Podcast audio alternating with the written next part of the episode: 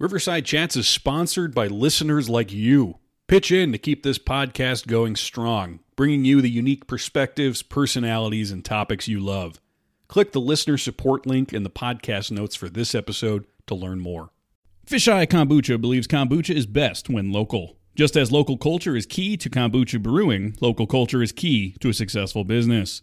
Fisheye Kombucha started operations in 2017, although the legend began brewing many moons before then.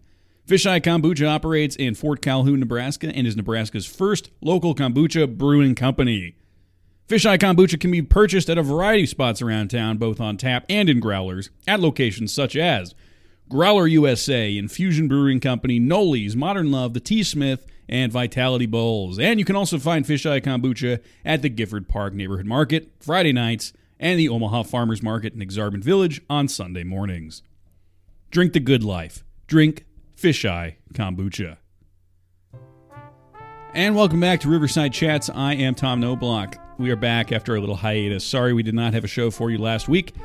We are a weekly show, not a bi monthly show. Um, but I was out of town, so I'm sorry. I went to Yellowstone. I had fun. I saw some bears, saw some elk. Um, I saw some bison. Apparently, you don't call uh, the things in America are not buffalo; they're just bison. I didn't learn. That. I learned that. I did. I didn't learn that. I didn't learn that. Anybody? Um, no, I learned that. Uh, saw some animals. Got to just go out and be a part of nature, be a part of the world, which is always great. Especially somebody like right now, when I record this show, uh, it's really exciting to have a studio. We do have a studio in BFF headquarters here at Studio 62. Um, but it is a windowless room, and the air doesn't really circulate back here in the building. So we got, you know, we got candles, we got fans, we were, uh, you know, compensating for it in some ways. But there's definitely a difference between sitting in front of a computer, talking into a microphone, breathing in the stale air uh, eh, without windows. Uh, we have some lights in here, artificial light, you know, stale air, all that. Yeah, there's a big difference between that and being out and literally being in Yellowstone, where there's just you know so many miles of nature without fences where you know we're literally driving and a grizzly bear runs across the road sprints across the road in front of the car in front of us. And it's like oh my goodness this is a very different sort of experience than what you get uh, when i when i do this show. Not to complain about this show but sometimes you need that. You need to get out you need to do something different.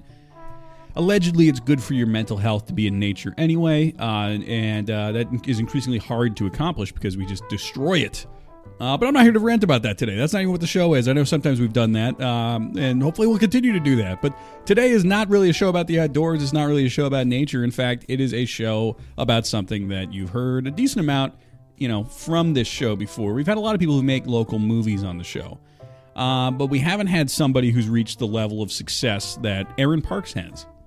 Aaron Parks has got to be sort of like the dream story of anybody who wants to get into the film industry properly from from Omaha anyway, or from from the Midwest probably in general. He's somebody who comes from Fremont, made it, went out there, got all kinds of industry jobs, and not only has he done that, but he's come back and is starting to rebuild the industry here in Nebraska to make projects locally because unlike a lot of people who go out and make it and just abandon Nebraska, he didn't want to abandon his roots. And so today I've got him on the show to tell his story of how he got there, what were the hardships, what was it that made him want to do that in the first place, I don't know. Those of you who are from Nebraska know there's you know there's some degree of support for the arts, but a lot of people are kind of you know they treat it like the way. Um, I don't know. I always get the sense when I talk about stuff that even like I, as somebody who's made four movies, when I talk about what I'm working on, it's still kind of like the way you talk about a little kid when they're like, "I want to go to the moon. I want to be an astronaut," and they're like, "Oh yeah, yeah, maybe, uh, maybe someday you will, sir, sir, sir." I, I doubt they call the kid sir. Probably son, son. Like, let me let me try that again. So it's like you know you're, you're talking to uh, you know like a kid, and the kid you're like, "What do you want to do when you grow up, Jimmy?" And Jimmy says, "I want to be an astronaut. I want to go to the moon. I want to find aliens." And then you tell him like, "Oh yeah, yeah, good luck, Sonny. Maybe who knows? It's a crazy world out there, you know." But it's not like, "Oh, well, I think you can do that." You know, it's it's, it's like this magical, mystical journey that people say that they want to go on to be actually become part of the entertainment industry. And I think a lot of people don't actually know outside of this sort of like uh, the fantastical also element where it's like, I'm just going to make my thing and it's going to get discovered and then all the doors will open up for me. I think that's basically what everyone wants to have happen, but that is not really the way it generally works uh, for at least most people in the industry. So I think listening to Aaron today is a good opportunity for anybody who's interested in that, whether it's just for his story or to get ideas for their own story as they are starting out.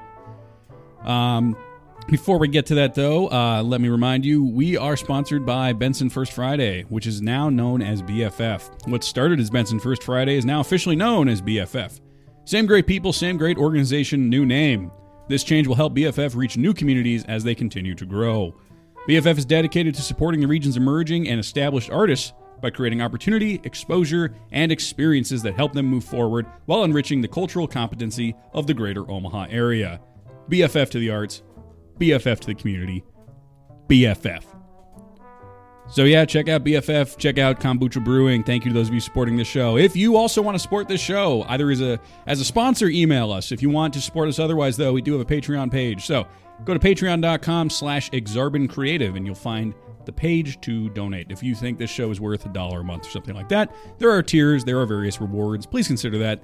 Helps us keep the show going, helps us keep our windowless studio, uh, you know, with lights. It doesn't have fresh air, but it does have lights, and we'd like to keep them on. All right. Enough rambling from me. Please enjoy my conversation today with Aaron Parks, and also check out the new movie he just produced, which is uh, in it's being edited right now. It's called La Flamme Rouge. I really hope I'm saying that right. I asked him like six times to try to get that right, and I didn't write down any phonetic help for myself, but I believe it's called La Flamme Rouge. La Flamme Rouge. Um, you can find it. Go to Aaron Park's IMDb page. You'll you'll be able to find it there. Uh, and uh, as trailers come out, hopefully hopefully it's one of those trailers where it's like coming soon, La Flamme Rouge. You know, so I so I you know know how to say it. But really exciting sounding project made right in Fremont. Did you know a movie just shot in Fremont?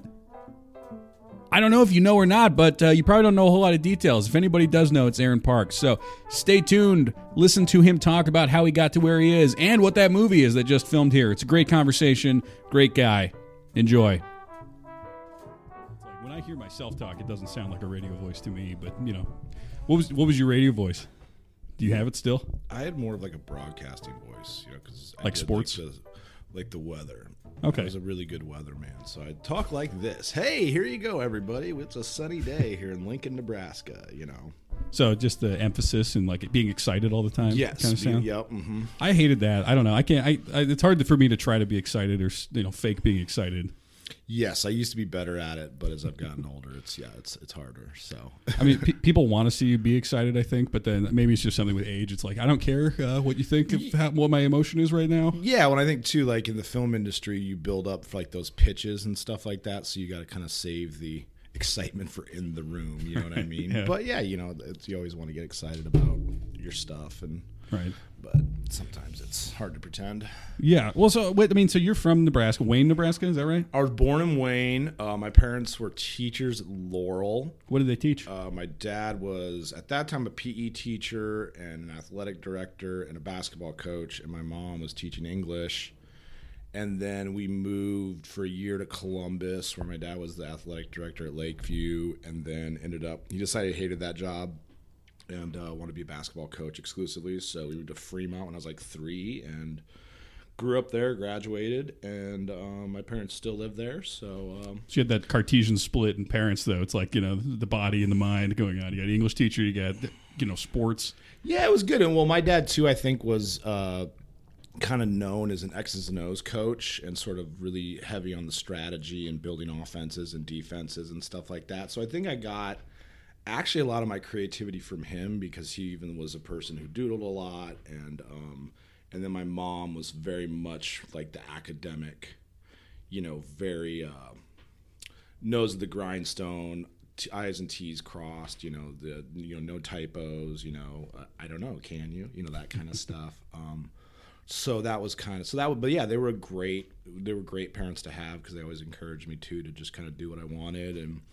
You know, even until I was like 30, my dad would say, "I have no idea what my son does, but you know, I don't know." So, um, but we support him. So, I mean, there's not a lot of people going into creative endeavors. I assume where you're from, right? I mean, did many people go into anything in the entertainment industry? Well, I think more than you think. You know, there's, I mean, there's some. I mean, the the guitarist from Mister Mister went to Fremont High, um, and there's a lot of stories like that. Um, but yeah, it's sort of you know when you were if you were good at school, there was kind of are you going to be a doctor or a lawyer? Right. Yeah. Is the kind of question that you get in small town Nebraska, especially like in the '80s. Even in Omaha, really. Oh yeah, sh- for sure. And so, um, Yeah, so everybody, I you know, I I just kind of always wanted to tell stories and write. I got really into writing fiction early.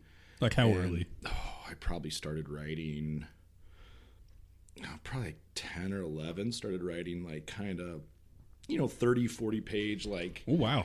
you know, like almost like I don't want to say rip-offs, but like homages to like my favorite western or to you know I actually had a long time story that I was working on that was set in the Four Kingdoms and it was about dragons coming back to life. So kind of had to retool that one when I found out about Game of Thrones. Um, but uh, but yeah, and I so Was that like? w- w- Did that start in school? I mean, did you have to like do an assignment where you wrote a story, or where did you even figure out that you liked telling stories? Yeah, I think it was like in fifth or sixth grade because we had to do this young authors competition. I, I think that every school in the state did it, but I always, I don't know, I just decided I was gonna like write my own story, something I thought that was funny, Yeah. and I wrote um, a, uh, it was a, uh spoof of Dragnet called Magnet, and it took place in a refrigerator and Joe Leftovers was the lead detective. And so I wrote this funny detective story where he had to go. The sandwich investigates the banana and all that kind of stuff. And Spoofs are uh, probably a good medium for that age. yeah, yeah, I think so, right? Because that's a lot of what cartoons are, I mean, Right. especially you know the funny ones. So And everyone around you can get it.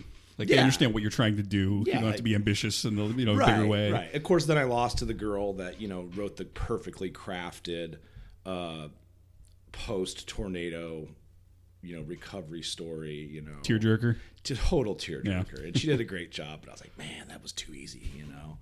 Um, but so then about then yeah, then junior high, I had some really good teachers that would encourage us to read, you know, the band books, even you know, um, and then in high school. Uh, there's a guy named Fred Robertson at Fremont who went on to Millard West and He's a debate coach. one of the best in the Uh, yeah, yeah. one of the best in the Midwest. And so he really always challenged us, you know, especially us smart ass kids, you know, to kind of really um, you know, not just rely on being clever, but actually work to get, you know, become better writers and, you know, better debaters and stuff like that. I mean, there's a reason that, you know, you know, he teaches people how to argue well and get across their point of views well. So I mean, he had us read like Hunter S. Thompson in like the tenth grade. How'd that? How did that read in tenth grade? Did you like it? it was pretty phenomenal. Yeah. I mean, it was like whoa. It was uh, it was the um, uh, Kentucky Derby is decadent and depra- depraved. So, um, which is kind of funny because round in the circles, he's actually the one that got me involved in the Exarban project. Oh, really? Okay. all the, the kind of funny things. Um, but yeah, then after college, or after that, I went to college and really looked hard at film school abroad, so to speak. And Were you? I mean, were you? Did you know you were moving toward film rather than writing fiction at that point, though? Yeah, because I was kind of I you know I knew that I could write fiction. You know, I knew that I was I felt like I was pretty good at it and knew how to do it. So film was something I'd never had exposure to.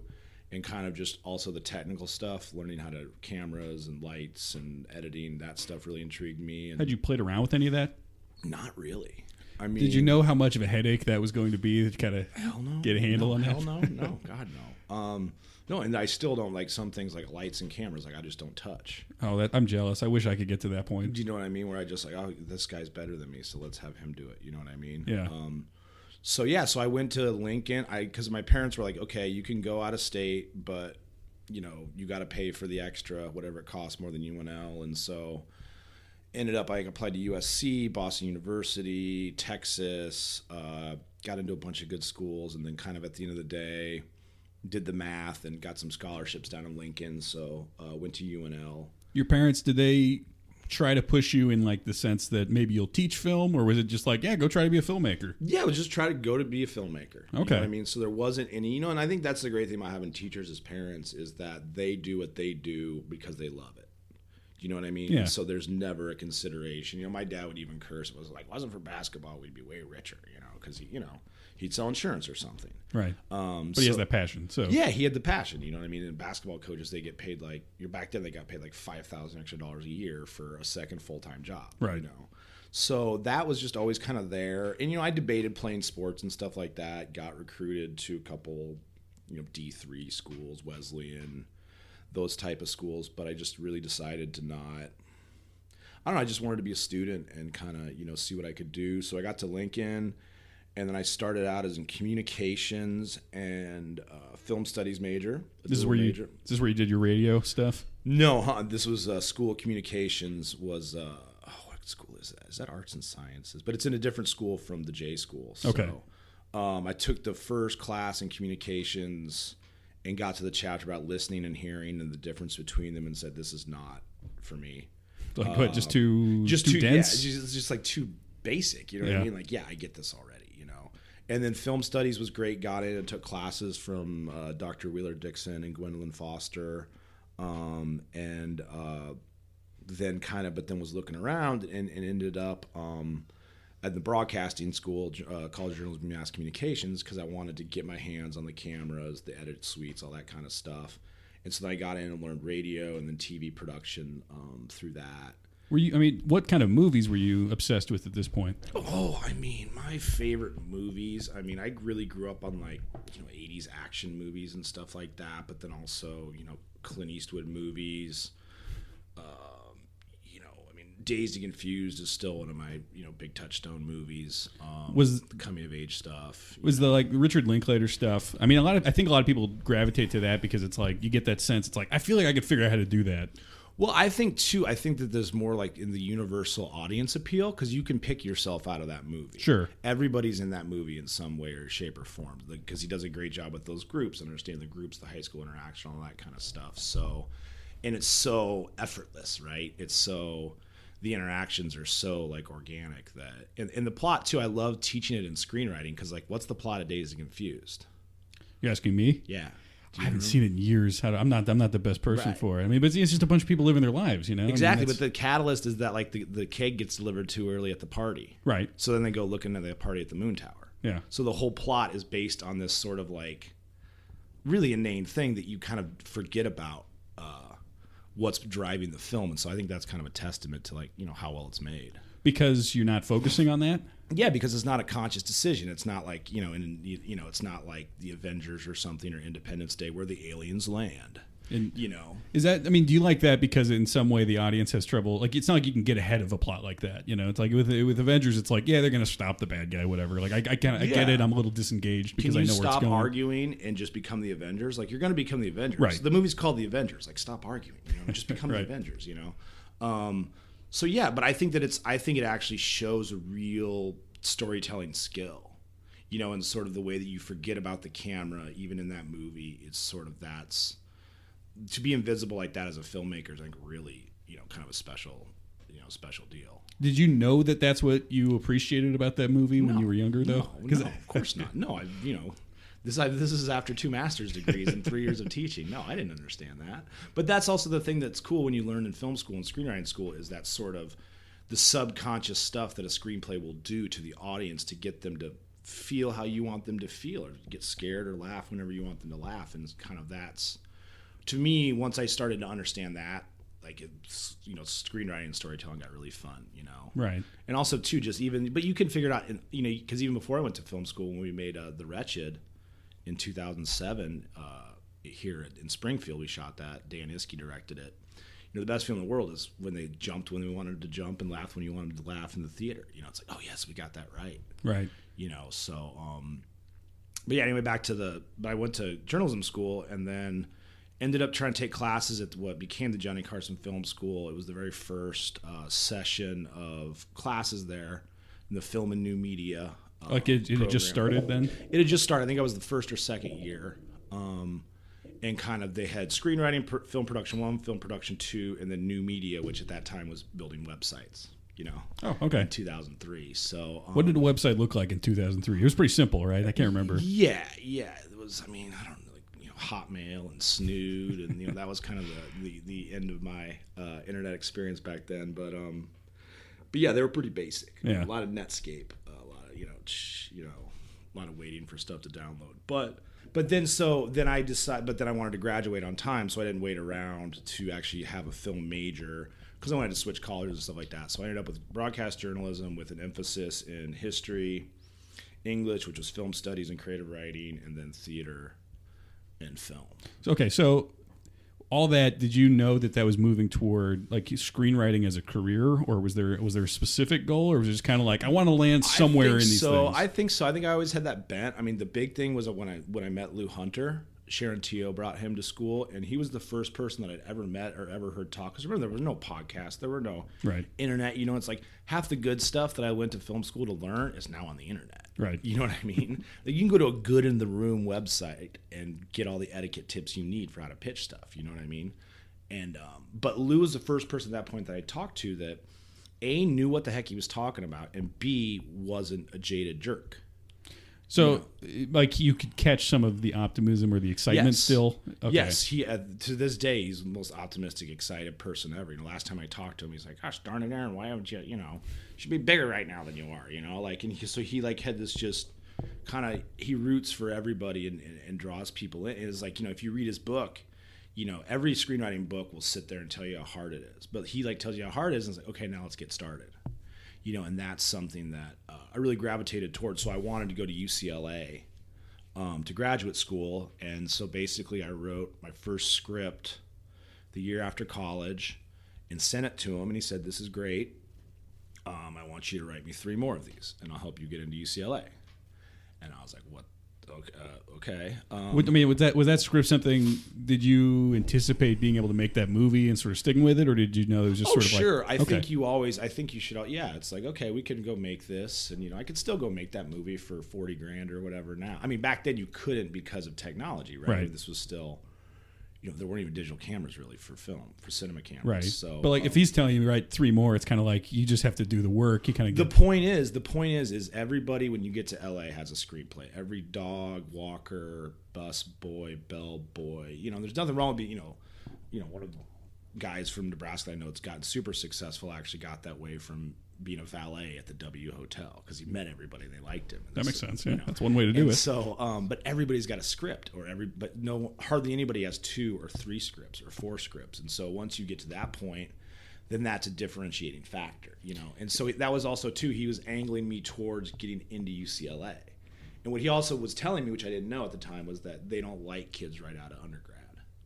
They like people that are a little more seasoned. Like when I got to UCLA, eventually I was 27, and I was definitely on the younger, you know, of my class of 30. I was probably like the fifth or sixth youngest. And that's because like they want you to actually have lived a little bit, have a little bit of life that you can life draw from. Right. Yes. Yeah. If you start off being a writer and wanted to write movies and make movies, and that's all you do, a lot of times you don't get that much life experience. Right. Yeah. You know what I mean? So it was like the so I worked. Um, I, while I was doing that, I moved. I lived for a while in Lincoln, sold furniture, and then I moved to Omaha and sold furniture. Um, I actually lived in Elkhorn with a buddy that had built a spec house out there before it was cool to be in Elkhorn, and um, and took classes at UNO, the Writers Workshop there, which I you know uh, just finished teaching in, and um, as a just fiction workshop to get better, and um, then also took the UCLA professional program online, which was very interesting in 2003. How so? Uh, well, I guess it was 2005, 2004. Okay. five. Well, it was just it was a chat room, like an old internet chat room, and you, you know, have an exclamation point when you ask a question. You know, there's no video component to it, so it was just a whole text lecture, and that was where I learned what LOL meant.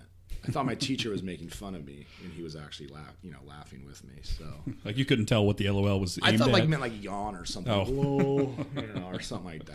But um, Were you? I mean, were you big into like IMDb message boards and some of those other places where everyone was talking about film? No, I never really was. You know, I never really. I, you know, I wrote for the school paper and uh, got some hate mail on the, you know some of the first internet hate mail for the Daily Nebraskan. How'd that? Did you react well to that? Did you know? Oh, I loved it. Yeah? I mean, we did it on purpose. There's a guy named Andy Norman who uh, started here in Nebraska and now does the Rabble Mill down in Lincoln. Okay.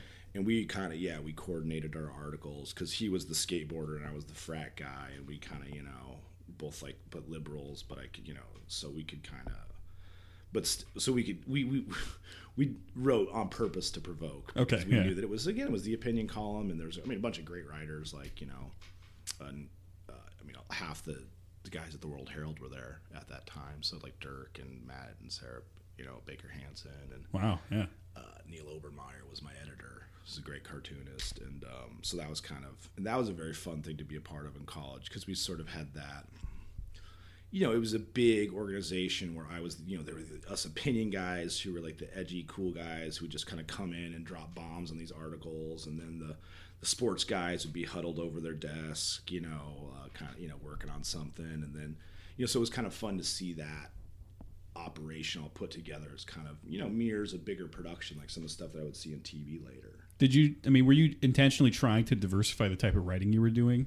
Was that, or was it just like, this, I can well, do this? Yeah, and I looked and I looked. It's like, yeah, I can do this kind of stuff. I can do magazine writing. You know, I mean, because over the years I've written all sorts of stuff. I mean, I've, uh, you know, you know, if you want to be a screenwriter, I mean, you have to spend thousands of hours doing it before you're ever gonna be good enough to get paid. Right. You just, you know what I mean? Like, you just have to. So yeah, working on magazines, worked on Media Magazine here in Omaha for a while, and you know, did some of that. But the but the UCLA professional program was really that's where I put a lot of my energy into because I wrote my third and fourth scripts there. What were these scripts about? The first batch? First four scripts were the first one was uh, a comedy, trying to be. I was very into postmodernism at the time, uh, so a post like a postmodern sort of uh, Animal House Okay. about a fraternity that's going to get shut down by insurance premiums because that's you know a lot was happening back then, and uh, you know sort of uh, yeah, just sort of uh, along those kind of lines. And they got a rival frat they got to compete against, and there's you know What made that one postmodern though? Like which which part? What element? Of it was the- very self-aware Okay. very very self-aware of the genre and just in the dialogue and like you know kind of like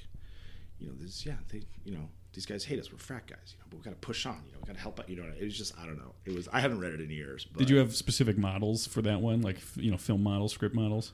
i mean i wanted to do trying to think what tonally i mean i wanted to be like animal house type plot but tonally more like pcu probably Okay.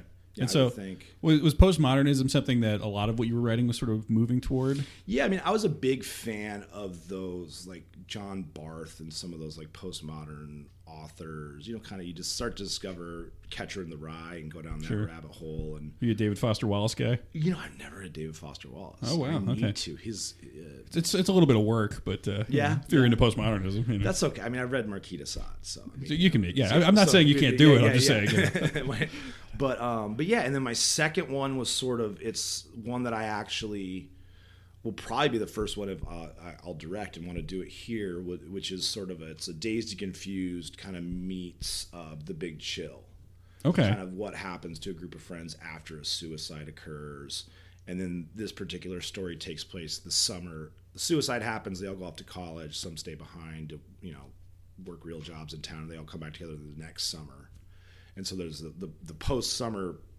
party for the kids below him, and then they're kind of show up the older guys, and uh, you know one of them is really struggling and kind of having his own existential crisis, and so he he's the main character, and then it's kind of him.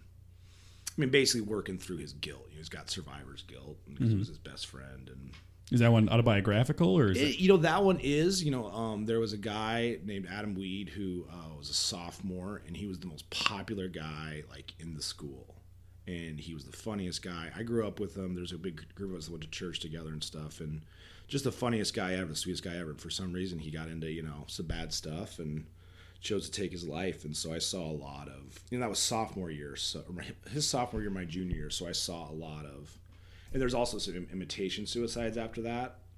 And so there were some you know you saw people go through these really i mean dark cycles but you're in high school and you're still trying to like party and be cool and Right. like not let anything bother you. And so that yeah that always really stuck with me because i you know i've got my own regrets for you know that whole situation. But um but and that was actually the story that i've written the first draft of it as a novel which was when i went to graduate school in new york at the new school because I didn't get into UCLA the first time. So I went and got an MFA in fiction writing. I wrote the first draft of that novel. At, I mean, at that point, were you thinking I want to be a novelist? Was that the plan? at that point, I wanted to write novels and then adapt them and write them and direct them. okay, so it's do like it okay, Yeah, yeah, I'll do whatever I can. Yeah, exactly. Whatever. Okay, yeah, yeah. exactly. That's that was the plan. So Was that um, one trying to work through some of the feelings from the real life? Then, I mean, Totally. that okay? totally. I think that that sort of was the script that, you know, they they say a lot in film schools you have to write your own story first to be able to write other people's stories, which I think is kind of true and kind of you know because again you got to separate out all of those emotions that you felt right because screenplay is about emotion and Mm-hmm. you know all those kind of things like how did you feel what made you feel that way sort of you know, what were the triggers and all that kind of stuff. So I think, yeah, definitely. Do you think anyone can ever actually write somebody else's story though, or is it just a, you can disguise your own story a little bit better? Oh, I mean, I think definitely because you can take the. I mean, you, you story is you know story is plot. Story is a series of events. You know, so you can take the events of someone's life. I mean, you know, Patton is Patton's story, but it's you know Francis Ford Coppola's soliloquies. You know what I mean? It's his yeah. take on what Patton would have said. You know, so. But yeah, I think you absolutely can. I mean, I think that's what you know documentary, you know, filmmaking is all about. Telling someone else's story? Yeah, you know what I mean. Like, I've seen, there are very few great documentaries that are about the person making the film. That's true. But I mean, like, just the, the your sensibilities, though, and your emotions and your anxieties, I feel like always are going to pour into, even if you're telling somebody else's story, right? Yeah, but you got to remember too, so many of those things are universal. Okay. Do you know what I mean? Yeah. That's the thing that I think even just workshopping in general and and going through your scripts with other people helps you realize is like what I'm feeling right now, and I think is my thing that I'm just not that this is the thing eat me up inside. Half the people in the room feel. That's true. You know, I've heard, you know, I've heard major Hollywood producers, Oscar Oscar winning producers get up and say, I don't feel like I belong every day. You know what I mean? Like I, I just don't feel like I belong like that imposter syndrome sort total of thing. imposter okay, yeah. syndrome. That's so that and it happens at the highest level. You know what I mean? So I think once you kind of see how universal it is, and it's like, okay, well, it's just this is this is just reality. So we'll just you know moving on. You know. Sure. Yeah. Um, but yeah, but then again, there's you know different types of storytelling, like the TV type stuff. You're not really getting into that. You're you know trying to make stuff look cool and blow up. You know? Right, So yeah. um, Well, but okay, so you're at this point where you've done a lot of different types of writing, and you you always sort of had this view to write and then direct as well. Yeah, and I kind of got, I kind of let the directing thing go for a long time just because um, I wanted to learn producing. Well, okay, so Instead. how did that happen though? I feel like so many people never give any thought to producing at all. I mean, it, so many people, unless they're directly involved in the film industry, they have like a producer's just this like weird fictional job. It's like I don't know, does that person even do anything? Yeah. But like you, I mean, I, obviously you were interested in how things actually get made, right? But why producing? Why did that? Why did that well, I, appeal? I got in, you know, when I went to when I got into the new school, um, I was uh, got a job that January, my first job in TV in like 06, uh, in television, working on a reality show about cop shootouts. You know, kind of not politically correct at all these days, but um, But it was a job. it was a job. It Yeah, was, okay. you know, and you know, and I worked for these great, you know, uh, Donnie Brasco, the actual guy who's Donnie Brasco, was one of my bosses Wow. Okay. um, Joe Pistone. He didn't. He was an executive producer. He didn't come in a lot, but he was. His, you know, what was his style like when uh, he dealt with him, or did you? I only dealt with him once because he had to come in and Rob, the other cop. You know, I, this other New York cop that I worked for was like, "Hey, Joe is coming in." And remember, the mob still has a hit on Joe, so Joe is a little nervous. So don't, you know, don't don't get Joe riled up. That's a pretty different world, I imagine, from what It you was a little weird. Yeah. Well, then they kind of loved me because I was this, you know, kind of like Nebraska, you know, like all shucks kind of guy. And Were you were you that kind of kid though? I mean, I mean, no, not around Nebraska, but you get yeah, there I was for sure. Oh, you know okay, what I so- mean? Like it was, you know. a cynical person in Nebraska is an aw shucks person. Well, outside. yeah, I mean, to a certain extent. I mean, it's like you know, because you go from Nebraska. I mean, I mean, you go like if you're a Nebraskan in New York City, you're like 0.001 percent of the population. Like you are like a strange bird. You know what I mean? yeah. And um, but so anyway, so I was on the street and I saw him walking down the street. And I was, you know, he was looking, and I about went, Mister Pistone over here, and I caught myself, went, oh, uh, kind of turned my back, let him find the building, you're like, I might get him killed. waited a little bit. Yeah, we're in Midtown Manhattan. I don't know what's going on down. You know, there's no alleys, but that doorway over there. Who knows? You know, who's coming up and down there? And um, and yeah, and then I let him go up, and but yeah, I just then I went upstairs, and he was sitting there, and Rob was like, "This is Mr. Joe Pistone," and I said, "It's an honor, sir." And he goes, "How you doing, kid?" You know, I'm like, "Oh, God, this is the best thing ever," you know, because I I love you know you know uh, mobster flicks, kind Yeah. of flicks. I love that kind of stuff growing up too. Um, but uh, so then I just kind of worked my way up. I was a transcriber to start, which was transcribing interviews 40 hours a week. Do you like doing that? No one does. Yeah, I did a little bit of that uh, when I got my master's. I got in English, and we I took a couple linguistics classes, and Yeah. we had to do transcript. I mean, that was like hardcore linguistic transcription's terrible. I'm sure. Oh my I hope gosh, what you were doing was not quite as elaborate as that. It was yeah, it was transcribing cop, and it was this weird stuff started happening because a lot of the cops that we were inter- interacting with like had like deep Southern accents. so I could actually tell what they were saying. The New Yorkers couldn't tell what they were. It was, it was weird, like these weird like things that I never thought about. Because like then I sort of I started to get promoted a little bit because I could call up and get releases. Because I would sit there and be patient. I would sit there with the lady on the phone and go, "How's the weather? You know, what's going on in Tyler, Texas? You know." Yeah, Is that a Nebraska raining." skill? I think so. Yeah, it's the absolute Midwest. It's a Central Time Zone skill. You know, I want to say it's exclusive to Nebraska, but absolutely. You know, We just we're we're more willing to go through the boring motions of things. Is that what it is? Well, yeah, and I think too, like just the chit chat is just sort of you know like okay, you know, and I think if you interact with less people on a daily basis, it's it makes a little more sense, you know. But uh, but yeah, and I told some of my actors when they came like, hey, don't worry, Nebraska, they'll just kind of look at you funny, but if you just talk, if you keep talking to them, they're super nice. I swear, you know.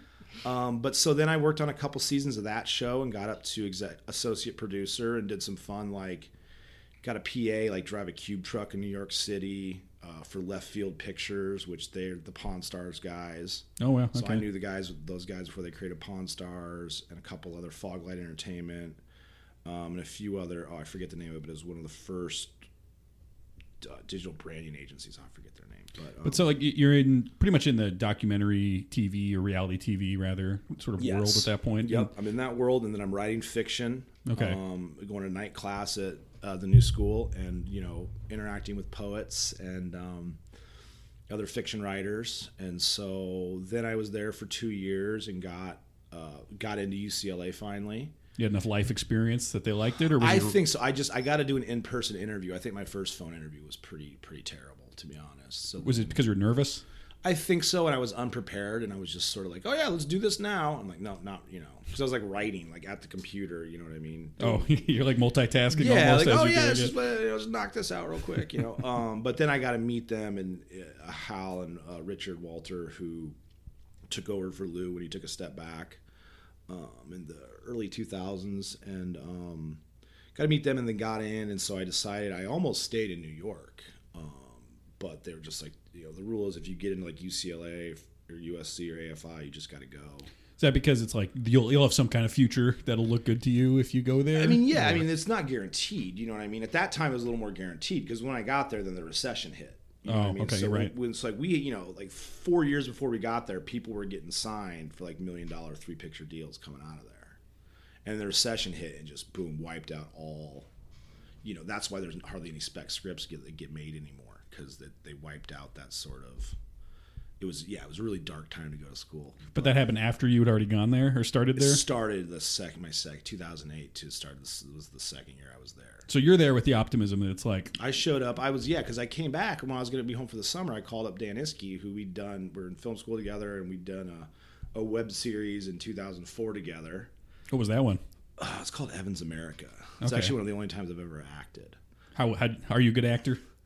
That is a subject of that is a subject of uh, opinion in the eye of the beholder. Yeah. Um, but uh, and with that, just show you, we were doing a web series that was 45 minutes long, and you had to download it on um, the old dial-up internet. So again, ahead of our time, you know. Yeah, when I was a kid, I did. Uh, it was like a sketch show, and I remember it's like you had to download the Windows Media Player file or whatever from Yeah. Mm-hmm. the internet. Like, I mean, I think maybe YouTube was start. I don't remember when YouTube started. I but- remember exactly when YouTube Okay, started yeah. in 2006 because we were in the production office and we were like, look at this shit.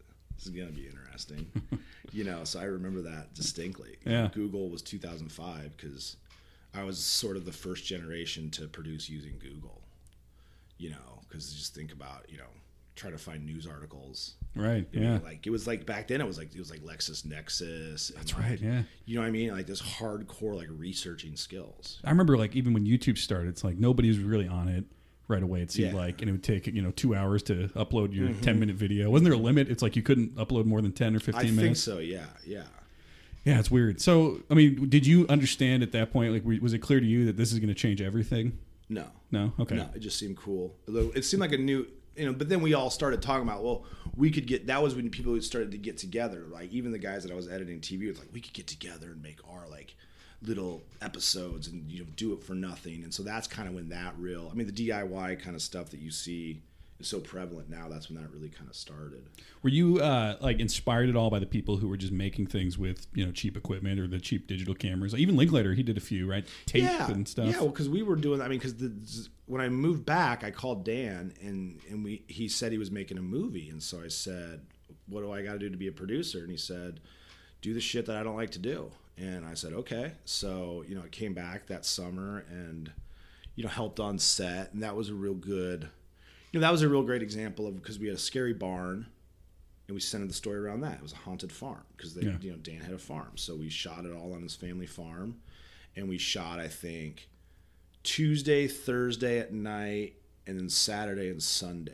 That was the whole shoot. No, that was our schedule Oh, for like six weeks. So All we right. did like twenty some days, but we also did that so the actors could keep their day jobs, Right. you know, and everybody could kind of you know, still it, it wasn't this all consuming thing, Right. know. It seems like in Nebraska, especially, first time filmmakers almost always gravitate to horror movies. Maybe that's true of every state. I don't know. I think you know I don't you know I've never thought about it, but it could be you know I think that but I think I think horror is a great because horror is great because you can even not to get a little saturated, but you can sell horror. Horror, the concepts are easy to kind of get. Mm-hmm. You know, and it sort of can disguise. You know, if you're bad at dialogue, that was bad on purpose. It's a horror. Sure, movie. You know what I mean? So I think that there is something to that. I always felt like Evil Dead was one of the most influential movies just for everybody, where it's like, yeah, it's just a bunch of kids. Like you can tell watching that movie, a bunch of kids went to a cabin. Yeah. And they, I mean, they made a pretty impressive movie Yeah. for being what they were, you know, what Yeah. they had. Yeah. Uh, well, and I love too, like going back and watching like Halloween, sort of at that stage, and deconstructing like how that movie's made, and like, oh god, they made that for a hundred thousand dollars. Right. You know, shooting on film. Yeah. You know, probably that was probably a fifth of their budget was just the processing and film and all that kind of stuff. So, um, but yeah, so we made the Wretched, and then I went out to UCLA, and then that got into Omaha Film Festival and a few others, and we submit. You know, we tried self-releasing forever, and you know, but that was sort of like okay, so that was what does a producer do, right? That was that was nine months of dealing with with record labels and getting music rights, and you know. Uh, You were just self teaching yourself as you went? yeah, I sort of had some blueprints. I had some some idea, but see, I'd already done the TV stuff, right? Right. So I knew how licensing went on TV. So I, you know, so I knew that every song that we bought off of this platform got licensed, and then you know, so I was so in TV you learn about all those clearances and stuff like that, especially when you do deliverables. Right. So You know. you're very valuable then as a producer, right? Because you knew the, the actual nuts and bolts of it. I mean, a, a certain extent, yeah, yeah, for sure. So that's the nuts and the bolts is how it gets kind of put together. Is that and again, that's a lot of stuff that if you go out and do with your friends, you don't, you know, you don't really need to do or think about. But the minute you want to sell a product, sell your film, or you know, do all that kind of stuff. I mean, I did the the film that we just shot in, in Fremont. Uh, I mean, I'm I can't wait to start showing people the books of paperwork that uh, that Chad Bischoff put together on that because it's going to be like you know a couple thousand pages right. just documentations, contracts, you know, just all that, all the legalese. And you do you like that part of it? I find it, no, It's just it's necessary. It's If you- necessary. yeah. You do it, yeah, and that's the thing that I think that you know, working in, you know, having gotten back into TV after UCLA and and and you know done a lot of independent productions there and sort of done commercials there. It's like, no, it's never fun. It's a job. You know what I mean? Like it's not. No, this is not fun. Like this is not the not fun part. And I think that that's sort of, I don't know, sort of a line where it's like, okay, what do we do now that it's not fun? You know, because that's where a lot of people get into filmmaking because it's fun. I I've rarely found actually like it's invigorating, but it's always stressful and overwhelming. And I don't know if it's ever really that fun when you're in the middle of it, but there is Right. something addictive about it. Right, right. Well, I think there's people too. Like I gravitate less towards physical production. I'm more like I love development. I love post. Okay. Yeah. You know, and I'll do the pre-production. I know. It's easier to have control in those situations, isn't it? Or do you do you agree with that? Well, I think that it's. I mean, sure. I think that it's easier to have control, but it also depends because it depends who's in control of the film and what. You're, Sure. you're also too. You're very limited in post with what you've already got.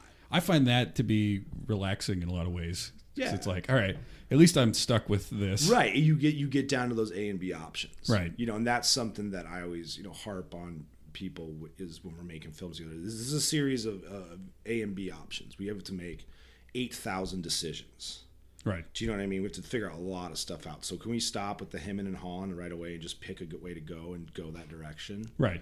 You know, because you can sit there and debate color temperature Every, I mean, every detail. hours, debate. every Yeah. single detail. Yeah, and as a producer, I say, okay, you're in charge of that detail. Okay, you're in charge of that. Okay, you're in charge of that. de- Okay, you're in charge of that detail. You know, and that was again the fun thing about the the movie we just did in Fremont was uh, having those departments and having those people and seeing how they would bring it to the table because I wasn't part of uh, of Carol and and Brent and Derek's production design conversations. I, You- yeah. I had no idea what the wardrobe was going to look like. And you're okay with that? Because yeah, because I, you know, because there's a certain level where when you, you know, I only want to produce for filmmakers that I think are really good and for filmmakers that I trust. You know, have good taste, have good skill, all that kind of stuff. And so I just was like, go, you know, because when I was at UCLA, I worked with a filmmaker named Ana Lily Amirpour. Oh, okay, yeah. Produced her first film. She was my buddy. Was it this was would this be her short film or would The, her feature? first short film. Okay. It's called Six and a Half. It premiered at Slamdance, uh, Milan, like 30 other festivals. Four lines of dialogue in the whole thing, three and a half minutes long. Um, but it was one of those things where she had the script she really wanted to make, and it was a childhood trauma memory, right? And it was about a little girl that, you know, blames a frog for getting hurt, is basically the plot. And she showed it to all these producing students who many of them now are big you know very successful people but they were all sort of like ah it's too because it's a frog it's animals it's little girls you know everyone's looking for a reason not to make it why it would be too Right. difficult and she was just kind of like dude will you make this for me or what will you make this with me and I was like, read it, and we were in class. We were in the we were in the class, the the, the line producing class at UCLA, which teaches you how to make a movie, how to line produce, how to take a script, make a schedule, make a budget, and every little element of a movie. And she was she gave me about half an hour. She said, "Dude, are we doing this or what?" I'm like, "Sure, let's roll." Could you? I mean, could you grasp what was in her head at all? I mean, what it would look like, or Oh yeah, because it was a very clear script. She she handed me a very very clear three or four page script that was, you know, I mean just visual yet concise. This you know it just was really really good, and I knew she was a really good writer at that time. So it's hard for me watching her movies to get a sense of what a script would look like for one of them. You know, it's like I have no idea if this. They, they all seem like they'd be really hard pitches to get people to wrap their minds around. well they were, and it was funny how because you know we. She made that and then made a series of three or four because she had a script in one BlueCat called The Stones, which was sort of set in Tehran because she's she's Persian. She's she, you know her family had to flee Iran, and um, sort of and we did this one really cool one. It was called the book Kitab uh, about a guy who the process he needs to go through to get some porn. So he goes to a bookstore and he finds he buys this extremist literature. And that's how they smuggle the porn. And so his family finds it, like, "Oh my God, you're going to become a jihadist. What is wrong with you?" Like, and then it's just about him, like, you know, about that. Then she did some other stuff, like with the veil, um, and then she was trying to write a pretty sort of like modern day political dramas. And at some point, she just said, you know, because no one was getting it, like, oh, we don't want to make a movie in Farsi. Like, what is, you know, that was, you know, people are a lot more woke now than they were back then, Yeah. even ten years ago. Like, it's pretty remarkable. But they're like, why would we ever make a movie in Farsi? Like, what could ever, you know, what could the appeal of this be? So then that's when she kind of went the other direction. She's like vampires need to Yeah, be in and this. she's then. like, okay, you know what I mean? Okay, all right, Hollywood, I'll see you, I'll raise you, and then that's when she came with the Iranian vampire western, and you know, I if I had, I probably would have had to drop out of film school to keep up with her because she was becoming so prolific. But um, Sina Sayyah was, uh, who became a really good friend of mine, was my partner. She was his cousin, and he took over, and this other guy, Justin Begnaud, who's since gone home to Kansas City now. And is uh, producing movies in Kansas City. Funny enough, okay, um, so then and then that and they went out in the desert and they sort of they you know and they really too that was one of those things is how do we get the most production value out of this hundred thousand dollar film? Well, they they found this uh, burnt out oil town in Central California that they could use and you know had this incredible postmodern landscape or a post apocalyptic landscape that um, it was just beautiful and stunning and you know they could do whatever they wanted so. I mean, with a movie like her stuff, she doesn't seem especially concerned with will this have a lot of commercial appeal or go that far so much as like clearly she seems passionate and like she's having fun. Yeah. hmm With a lot of the people you were encountering, was there much about? I mean, how much of it was like I want to make this cool idea versus I want to make something that will sell and appeal to a lot of people? You know, it was it was usually almost always one or the other. Okay. There was very few people that were trying to thread the line, and a lot of those people actually that could thread that needle ended up in TV. Oh, interesting. And, and, okay. are, and are wildly successful TV writers. that makes sense. I mean, I know. in today's landscape with TV, anyway. you know, it was it was either this is complete calculation of something we can sell, or this is a complete artistic experience that's gonna you know gonna We're- be awesome. And I think Lily too. See, the Lily got an advantage. It was able to do that because she got into the you know the the Berlinale talent and Sundance labs and all that kind of stuff. And if you can get into that sort of pipeline, then you're very you know you're much more encouraged and have better access to uh, the people that can help make that happen. Were you more of the commercial minded, or where were you at that point? Oh, what point is this? Because I feel like even for you to be, the, a lot of your interests in just like the sense of necessity, it's like it's easier to try to do something that's an easy pitch or an easy Yeah. sell. Um, but I don't know. I was still, I mean, I was, you know, I was writing at that point after I worked with Lily. I started really kind of writing, you know, uh, really started to get into like noir and action type of stuff, and I kind of that started at the at the new school. I had a teacher named Robert Polito who uh, was Jim Thompson's biographer, and he really kind of pushed me towards noir and especially because he knew I wanted to do TV and film and so that was actually what my thesis was at the new school was noir adaptation into film. Like going from book to film. Yeah, yeah, Okay. I did like Shoot the Piano Player, uh, the Truffaut movie, which is down there by David Goodis, and then the adaptation of Chester Himes's uh, uh, Rage in Harlem, Okay. Which is the best book, I've, one of the best books I've ever written. A terrible movie. Well, it's, it um, was. I mean, it was about that process of what works in a noir book and what does or doesn't work in the film media. Yeah, and uh, sort of translating that into cinematic story, literary storytelling and cinematic storytelling. And the sort of old convention is the best way to adapt a book is to read it once and throw it away. because you don't want to be too much of Yeah. a slave to it. Okay. Yeah, because you get caught in the literary tropes and they're uninteresting in film and all that kind of stuff. But in these two, there's also an article that this guy Philip Lopate wrote that was based on it, was kind of calling BS on that. And um, so I took and I showed like basically Truffaut remade down there, almost shot for shot. You know, there's a cultural translation going from Philly to France, but and that's a classic. And then Rage in Harlem is this thing that was made in the Hollywood system at the same time as Pulp Fiction, but it was just because it was everybody was involved, it became a mishmash and it just wasn't very good. You know, the first you know, the first scene of the book is a guy dressed up, a heroin addict dressed up like a nun selling tickets to heaven in the streets of Harlem.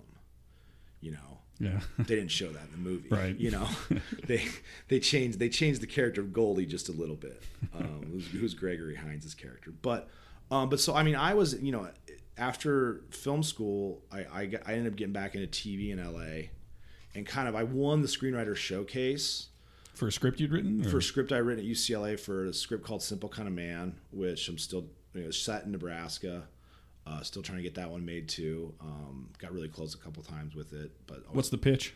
pitch is basically a, a guy is he works as um, a consult. He's a he's he's a lobbyist in D.C. in the ag lobby, and he uh, he comes home to the farm after his dad dies in a farm accident, and comes to find out that his brother is not only selling meth, but the state detectives are onto him, and he's also playing a game of chicken with the cartel. Oh, so it's a thriller, I assume. Yeah, Or- it's okay. yeah, it's it's it's you know gunfights and uh, you know uh, yeah Was it? I mean, would you say that the shadow of Alexander Payne, sort of going away and then coming back to Nebraska and filming movies, did that impact the trajectory you wanted to go in in any way? I mean, I had always wanted to just make movies in Nebraska and you know do what he did originally, but um, I mean, I think him coming back like recently. You mean like I, I don't know. Well, even just coming back to do, you know, I guess all Come his features here for the most part. For I mean, until he got to Sideways, I guess. I mean, yeah, he's definitely an inspiration, and, and the way that he really sticks, you know, close to his roots. And it was so funny because you know, like people were like, "Oh, Alexander Payne makes Nebraska look so bad," and da da, da, you know. And then he made Nebraska, and it's like I because I heard him at UCLA because he went to UCLA as well, and he mm-hmm. Came in and told our class how he fought for three years with with the with the with the studio, the financiers, his producers to make it in Nebraska and make it in black and white. He had to cut his budget, I think, ten million dollars just to get that done. But he was that passionate about it. Right, and he kind of had the clout to sort of even fight for that, right? Well, you, you know, he, you know, the only reason is because he had the descendants. You know, what I mean, and you think, oh, he's got all the clout in the world. It's like, ah, you know, as long as some of them make money, not as much as you think. You know what I mean? Like that's the the, the dollars and cents really talk. Because I mean, you start getting into the incentives and all that kind of stuff, then it really, yeah. you know, fin- film financing gets complicated in a hurry. But yeah, but I'd always wanted to make stuff and write stuff about you know stories here and growing up here, and I think that, um, you know, my twenty scripts, I think probably six of them are set here. A lot of them are like, you know, I did a Blackbeard historical one. That was one of my first four that you asked about earlier. And I mean, do you, are you still you still feel that connection to the first ones though? I mean, it's not like you don't feel like these were early ones and I've kind of moved to a different place, or you still feel that impulse to try to like I want to figure out how to get this one out there. I mean, I, I feel like I want to figure out how to make it a really good story. You know, I feel like the one of them, the the you know, the boys are back in town one that um that's had a lot of work done on it. But the other ones, in Blackbeard, sort of, I've done like six or seven drafts on that one. Um, but yeah, I still think that the the stories all have value. You know, whether or not I'll ever get back to them is, I mean, I I, I don't know. you Right. know. Well, like so, okay, so when you I mean you got the MFA in filmmaker, or in, was it screenwriting? or- Screenwriting. okay, yep. so but I took all the producing classes. I got there and I realized, hey, they're gonna let me take all these producing classes. Okay. okay, and so like what what did you I mean, what were some of the big takeaways? Like what makes a good script? I mean, a good script is is is a is a good story well told that makes people feel something. You know. So like a good story though. I mean, what is that? Does that need to have a certain number of acts? Does it need to look a certain way? I mean, or I mean, yeah. I mean, well, the thing is, the, yeah. I mean, stru- you're talking about like structure. I mean, yeah, structure anything. is yeah. I mean, UCLA they pound structure into your head because that's the only way you can become a professional screenwriter. in the, but does, to- does that mean like to sell? Like you need in order to sell a script, it has to have a certain structure. Is that what that means when it's like? it means to like be to to have a i mean yeah i think you need to demonstrate in a in a proof of concept script that you know what basic film structure is you know what i mean? Like if you don't you know if you get to page 40 and your story hasn't es- started escalating yet like you get tossed off the pile Okay. i mean? So it's like there's yeah so the structure needs to be there. I mean it can be you can cheat it and you can try to make you can hide it you know what i mean? A lot of you know pulp fiction has a traditional film structure. You just told it in reverse order right. Yeah. just chopped it up. You know what I mean? It's a very basic story. So I mean, like, would you say writing is ultimately mathematical in a lot of ways? Then it's like I think screenwriting. okay, I think screenwriting at a certain point is mathematical.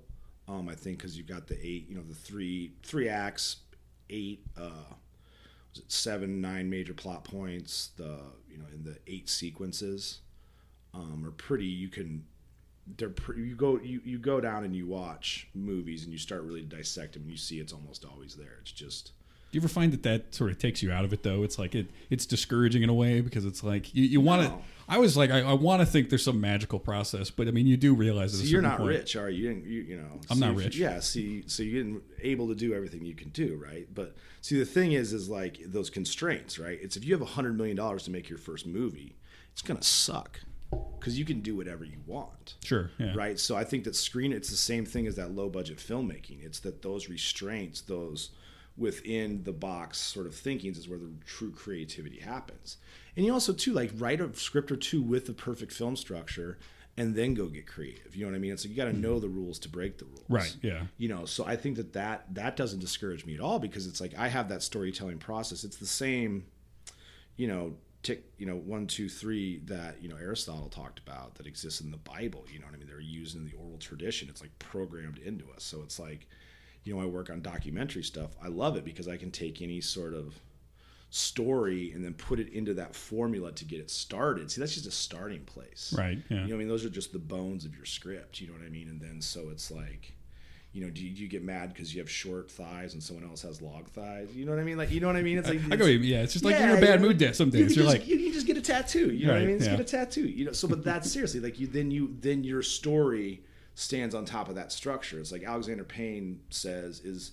Is the Mona Lisa a work of art, or is the blueprint for the Mo? Or not? I'm sorry, the Sistine Chapel. Is the blueprint for the Sistine Chapel a work of art, or is the actual Sistine Chapel the work of art? right, because you have to actually do the process. Right. The actual, Right. yeah, the actual, you know, thing. So I, so I look at filmmaking as a craft, and I think that's when you get into it more professionally. That's you know, it's kind of the same way a gaffer thinks about the lighting or the you know the production designer thinks about that. Yeah, it's an artistic endeavor, but there's certain craft that needs to go into it. What would you say is the best screenplay ever written, or even just the best written movie? I suppose. I mean, my favorite movie. I mean, I think Network is pretty phenomenal. I think Patton is up there. Usual Usual Suspects is probably the best.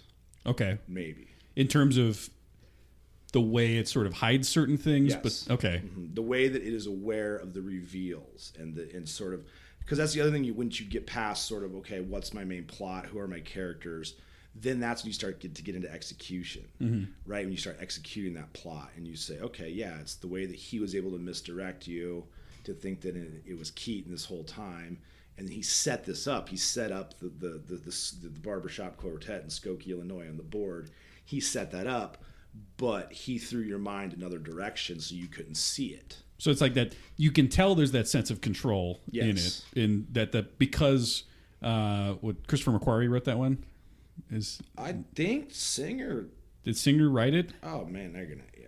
I think McQuarrie wrote it, or I don't even know how to say his last name honestly, but I'll Google this. I don't know if Singer actually writes. Does he? He just sits in a room, I mean, does bad things. just you know, he's a talented filmmaker. I'll, I'll say he's a talented filmmaker.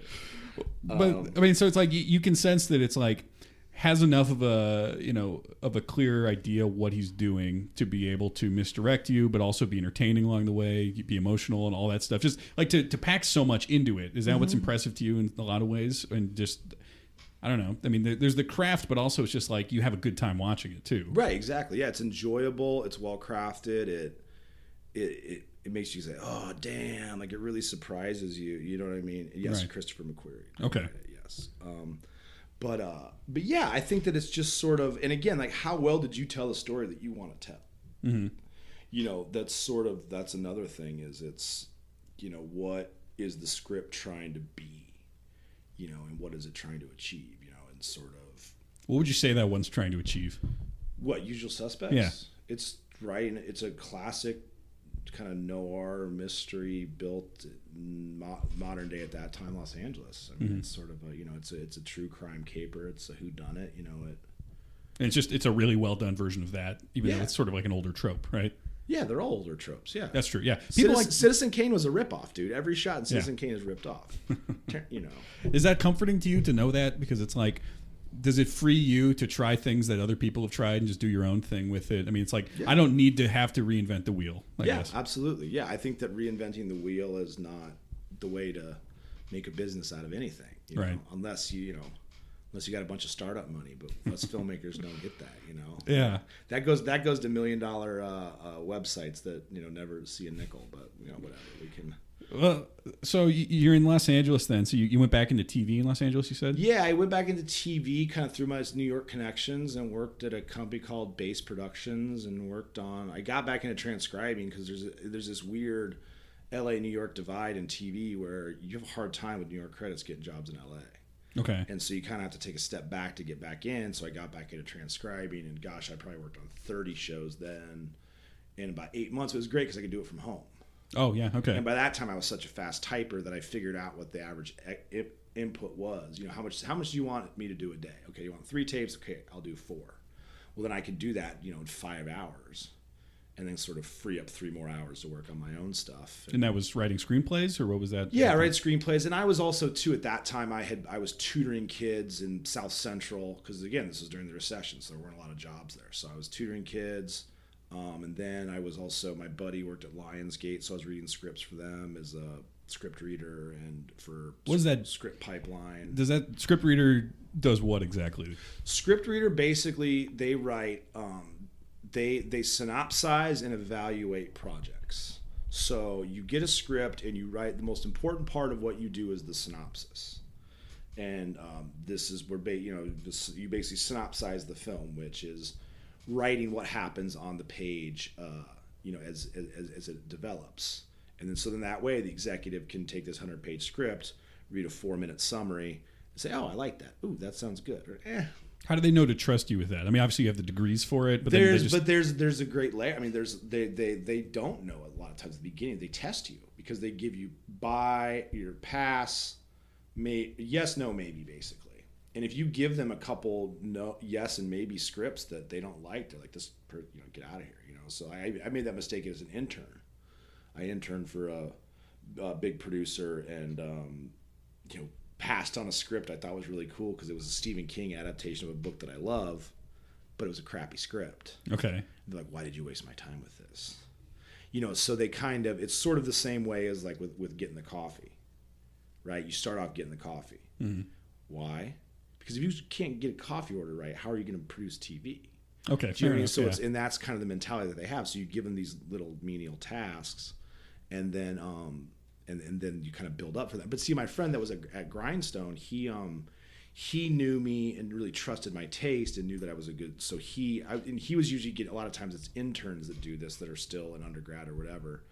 So he was really relying on me. I would give him a lot of notes and that he would then use in pitch meetings and say, "Well, what if we did this or did that?" Because I remember one time I, I just would bag I bagged a script, and he's like, "Thanks, man, appreciate the notes. This we really need these." I'm like, "Why?" He's like, "Well, it goes into production next week."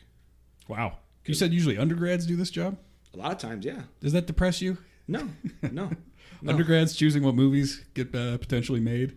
No, No, no. I don't know. You're a more optimistic person. I just, am, I you know, I there don't was. I mean, I, you know, my my my, my grand my grandpa my grandpas were farmers, you know. So I look at it all I was like, ah, it beats beats field work, you know.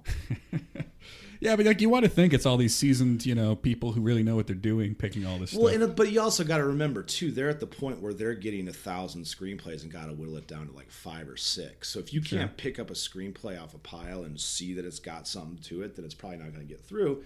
Because you got to remember that person has, you know, my friend. That why did that movie get made? Well, because Fifty Cent liked it. Sure, they're yeah. making 50 Cent movies. And so, like, there's always going to be someone pushing buttons somewhere else, you know, some producer who, and there is a lot of that nepotism stuff. The producer's best friend who bailed him out of jail but won't tell anyone, you know, what I mean, that kind of stuff does happen. And so, you know, to get, that's why, and again, that's why I wanted to get into producing to kind of mm. make it happen. On, so undergrads on- could give you scripts. Would you on my terms. Well, I did have I had an intern with all Yeah. this last film, so I was very excited about that. He got through his intern hours in three days, How many hours was that? forty five, Okay, wow. and then we then we hired him. Then we hired him as a PA. So, Well, um, so when when did things start to look good? Then it's like you know you're kind of at that. oh, I think TV was looking good. TV was good, and then once I got into TV, but I, then I got out of that and started teaching for a while. I taught in LA. What were you teaching? Screenwriting, Okay. and then I also created a documentary storytelling class um, at the New York Film Academy in Burbank. Was that teaching documentaries that had been made, or how to make documentaries? how to make documentaries. Okay. I was teaching documentary film students in conjunction with their directing, producing, cinematography, editing classes. Okay. And so that was sorry. That's great. And so that was um, so that was great because they basically said, okay, we need a screenwriting professional that's got documentary experience. And I had done TV and I was working with Ken on My Life in China at that point and had been hired to assist and edit a bigger documentary with him. And so I was like, ah, I'll do it, you know, sort of that, you know, I'll raise my hands. So I figured that out. So that was really cool because um, got to meet a lot of cool students with that and uh, just kind of figured it out on the fly, taking those screenwriting principles into documentary. Because when I had, had worked on this other film called Bear Trek for this guy named Billy McMillan, who's an Oscar Oscar nominated uh, uh, doc filmmaker, he was a sound guy first.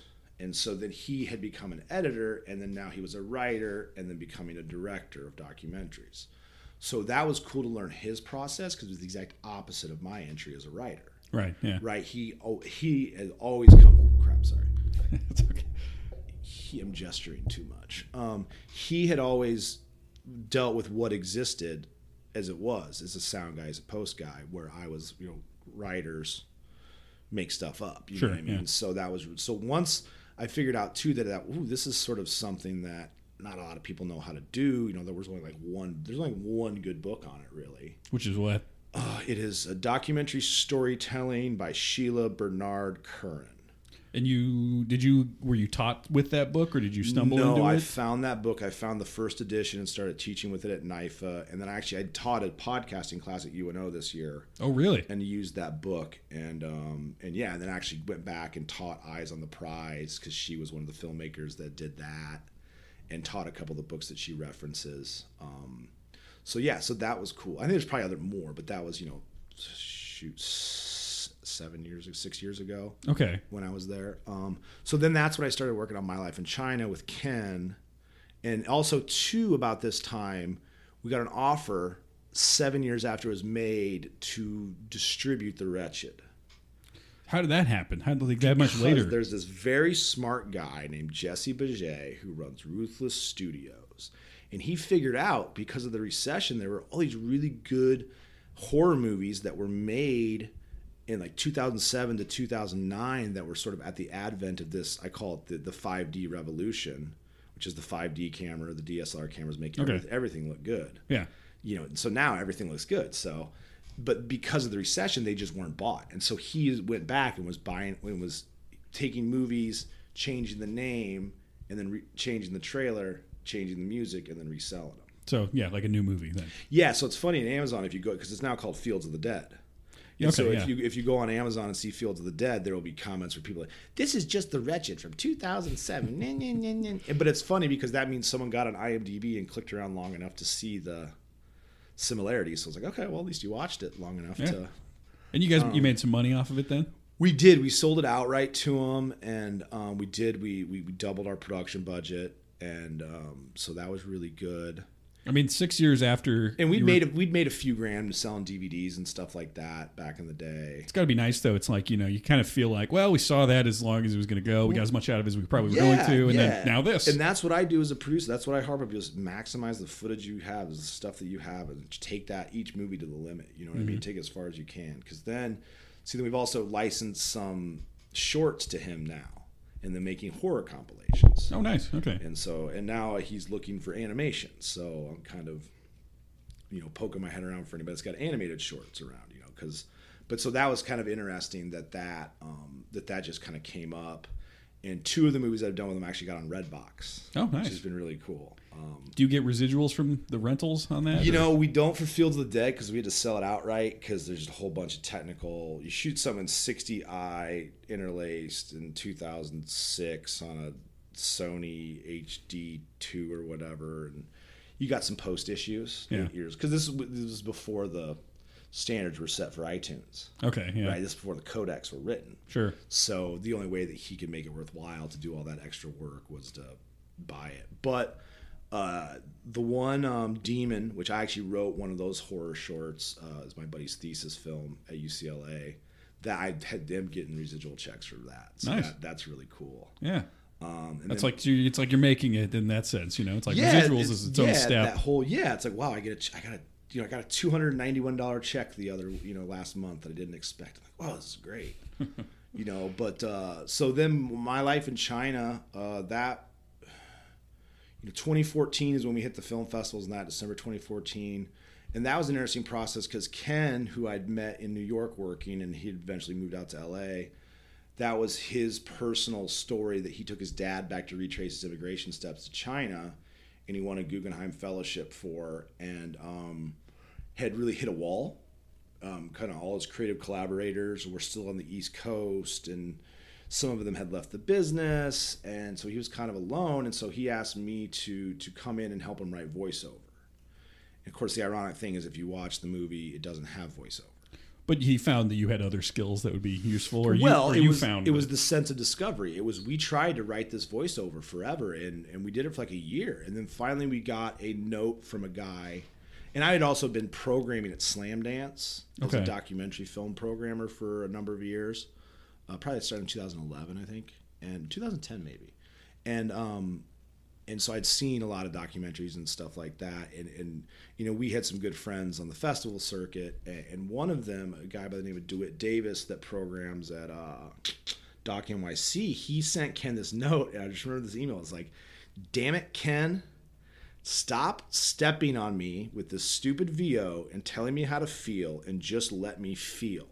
That's a, that's got to be an amazing note to get, right? That was an amazing note, right? Because you just in your head, I just saw you're like, oh yeah, that, well, yeah, it's, it's one of those, like that means that what you have is good. Mm-hmm. Also, yeah.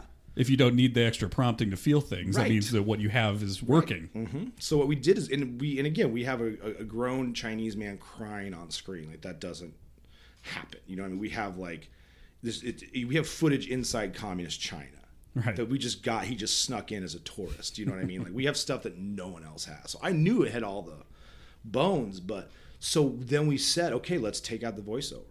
and that's see that's another thing of the story of the writing and the story editing coming back in because that's what we call it in docu in TV is story editing, story Okay. producing, um, because the unions and you can't call them writers. That's a whole other deal. But um, but so then we went and we said, okay, this narrative device of voiceover is not working. Let's pick a new narrative device.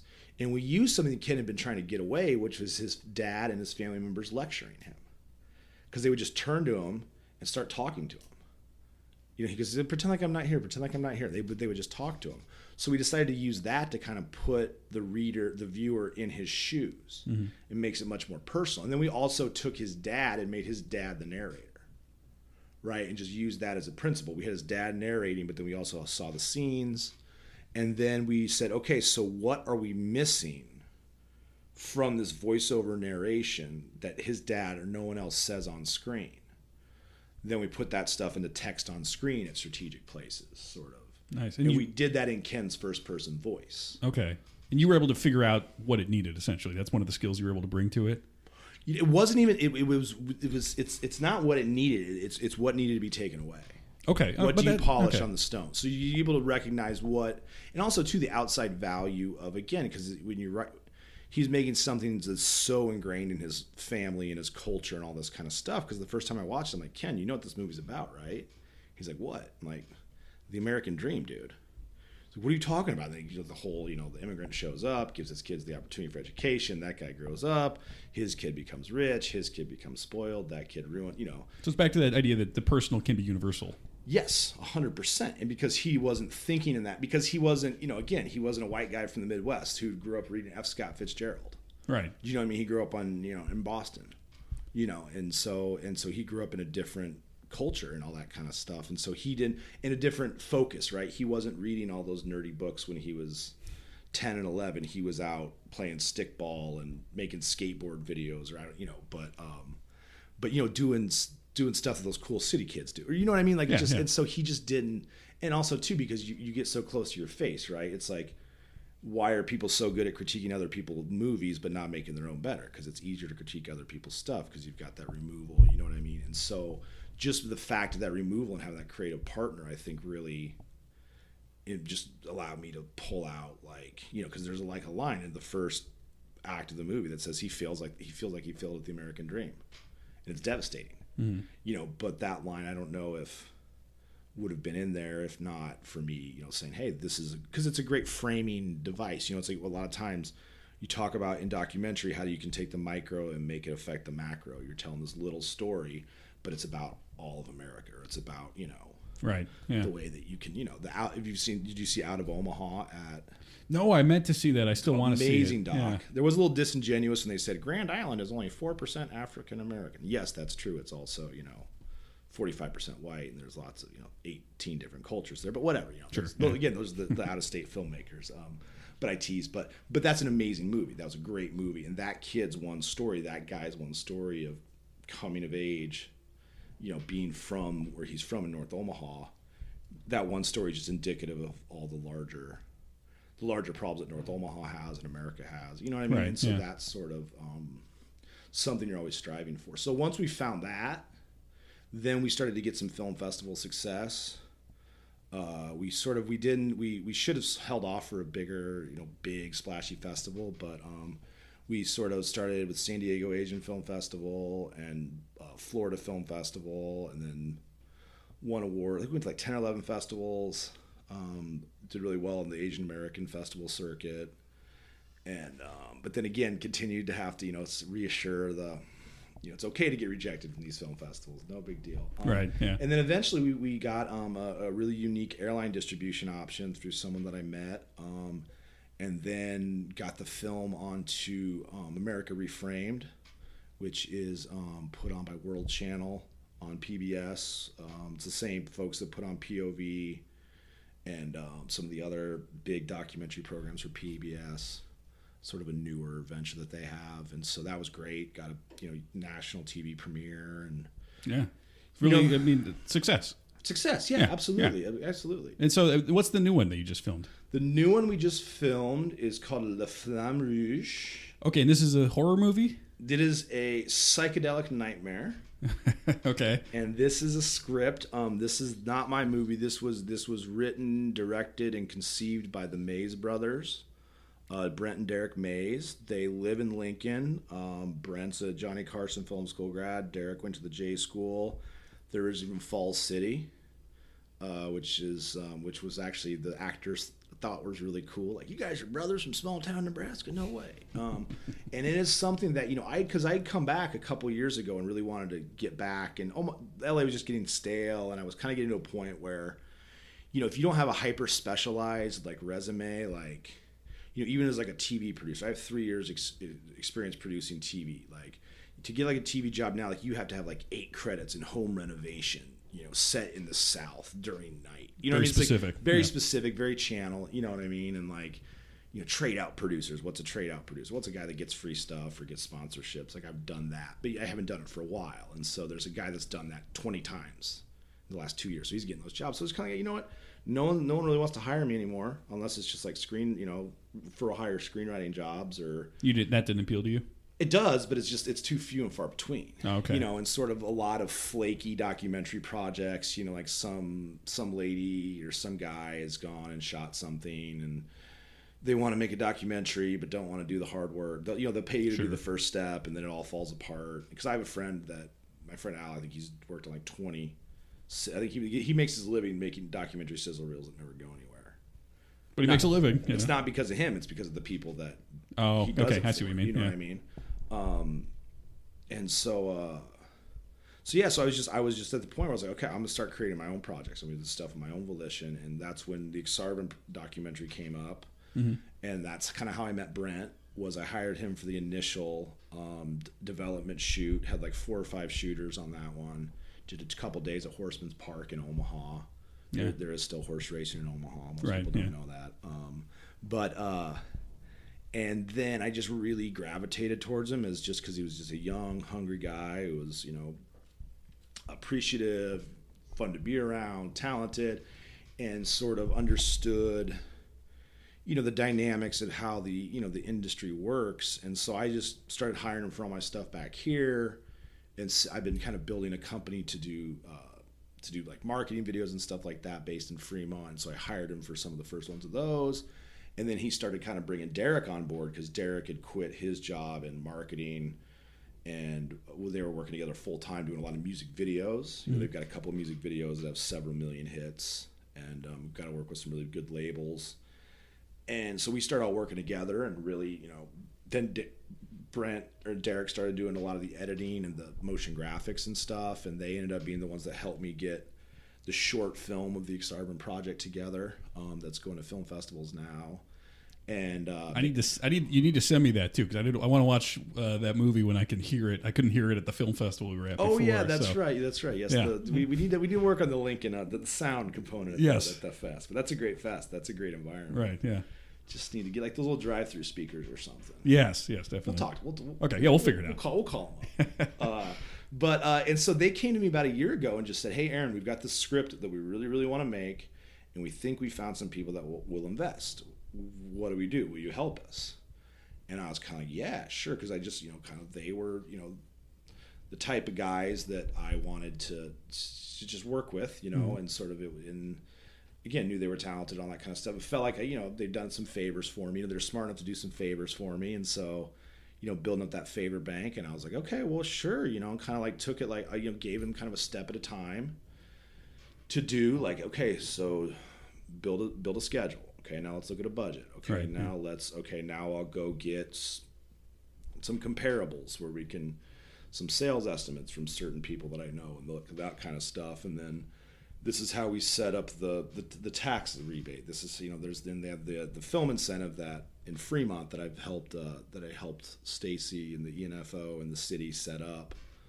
Um, really took an interest in that because when Fremont became the one city in Nebraska you can make a movie with an incentive in, that's my hometown. Right, yeah. That's when the pieces really started to fall together. Like, oh, I could I could go back Then it got. Off, then this movie got off the ground, and it actually happened. right? Yeah, and then yeah, because then we had these these these executive producers who um I just they took off the they took off the NDA of us, so I can say that Collins Okafor and Ameer, Ameer Abdullah, former Huskers, uh, were the first guys that um, put money in. It's a Nebraska project through and through. And then yeah, and then the rest of investors are people that you know, you know, family friends and people that were you know, uh, you know, people that they that they've known their whole life, or you know, that have, someone that they know works for this person and brought them in. You know, um, and then also too, I was able to get them set up on the incentive and get them set up on the the federal. Uh, federal tax deal so that you know shields your investment and makes it a good investment. And um, and then of course you know the money get I think you know took once everybody said they were in it took a few few months to get the money in the door. And then because we were originally going to shoot like in November. And then I had known Clint Howard had done a talk in Lincoln with Colby Coash and he had said if you have a script that you want to do i'll do it. Sent it to him and said hey would you be interested in this? And he kind of said hey if you guys will ever get your stuff together yeah i'll do it. Nice. And then so i think it was february or march we started looking at the other actors and um, you know through a combination of we used a casting director these two women heidi levitt and lisa essery are amazing out of los angeles. And then also the guys really successful direct messaging some actors stuff like that which blew my mind. Um, but because that was this is always the hardest part is people think the hard the hardest part is not getting together the money. It's the hardest part is convincing a really really good actor that your director is worth a crap. If, I mean, if they're not proven, you mean like if yes. they haven't done, right. yes, yeah, if okay. they don't have a feature to show or something like that, right. and that's always the hardest part. That's where I've gotten stuck on like my simple kind of man script before and a couple different iterations and you know trying to get other stuff made it was always it came down to the direct but, but for some i mean these guys they just i think for the same reason that they impressed me they impressed everybody along the way and mm-hmm. you know a lot of you know it's even some of the people like how old are these guys? Like in their mid 20s you know what i mean? Like because they just couldn't believe you know. So they just really did a great job uh, selling themselves and selling their script and we ended up all, then all of a sudden uh, balthazar getty his, yeah. his name showed up. Which I was looking at the IMDb page and I was yeah. I was impressed by the cast that we that you guys have. Yeah. So then once Balk got involved, it was like whoa. What's the movie called again? What? How do I say it's it? La, Flamme, La Flamme Rouge. La Flamme Rouge. Okay. It, it means right. the red flame in French. So okay. it's the yeah. na- it's the end of a race of, of a cycling race. Okay. So yeah. the main character Rick Van Pelt that Bolt plays is an ex cyclist who's been injured. Okay. And has a really really bad well, I look forward to seeing what happens with this movie and actually thanks. getting a chance to see it. Yeah, thanks. I was really excited because it's sort of like we we you know got this incredible when Balk got involved in his production company and his management company are both co-producers, and so they bring a whole other level of you know because I brought on Chad Bischoff and uh, his company and Eric Hover to to do the line producing, and then they're actually going to be able to help it was great because I hired Chad to do the line producing, and they actually have a good sales track record. Nice, yeah. So I knew once it got made that we wouldn't have any trouble selling it. But now, so we've got this amazing public publicity arm from Bolt, just being who he is and having the track record that he does, and they're very excited to you know uh, promote it. So it's sort of like this weird like I have like a list of stuff I can't talk. You know what I mean? Like I can't talk about. Like, Whoa, this is weird. You know what I mean? Like three months ago, I would have told you everything. But it's a fun place to be in, though. It's I'm a sure. really yeah. fun place to be, and it's a fun place to be in a place where I did it in in, in Fremont, USA. You know what right, I mean? Yeah. And and you know proved a lot of naysayers wrong in, in three different time zones. You know what I mean? Yeah. And so and and it was the, the, the and so I always knew that Derek and Brent were going to be nails. I just knew they were going to be good. You know, same way I knew with Lily, and I've known with other people that I who are great filmmakers. But what really impressed me was like the crew that showed up and, and on all these Johnny Carson Film School kids. Right. Um, some of them have gone to LA, some of them are still here. But to see the way that they worked, like someone came on to help me later on in the movie, and he was like, "Aren't you nervous that everyone's like 25 years old on this crew?" I'm like, "No, dude, look at them. Like, look what they're doing. You know what I mean? They're not even talking, but they're all just like, because Brent will like look at the the Zach Trout, the gaffer, and they'll like give him the headshot, and then he'll like you know go on this as his microphone, and then two minutes, two seconds later, a clamp will show up. It's like a well-oiled machine. Yeah, it was. It was like freaky from like a production sense because you couldn't get ahead of them. You know what I mean? Yeah. Usually, production you want to be ahead of the people making the movie, so you can like, I don't know, set up craft services or you know what I mean, just like yeah. stuff like that. And but it was really, I mean, because again, I'm like you know being a TV producer, you know, you the job gets done every single day, or you don't have a job. So. Right I, you know, am a am a nut about like timing load ins and load outs and stuff like that. But I mean, I, we averaged like four, it was like 45 minutes between call time and the first shot, which is insane. Yeah. I think it's a it's a great success story, and it's amazing. I think it kind of brings your whole journey full circle, and then you know we'll see what happens from here. But Right, uh, yeah. I'm really excited about it, and I just want to thank you for talking to me about it today. Thanks, absolutely.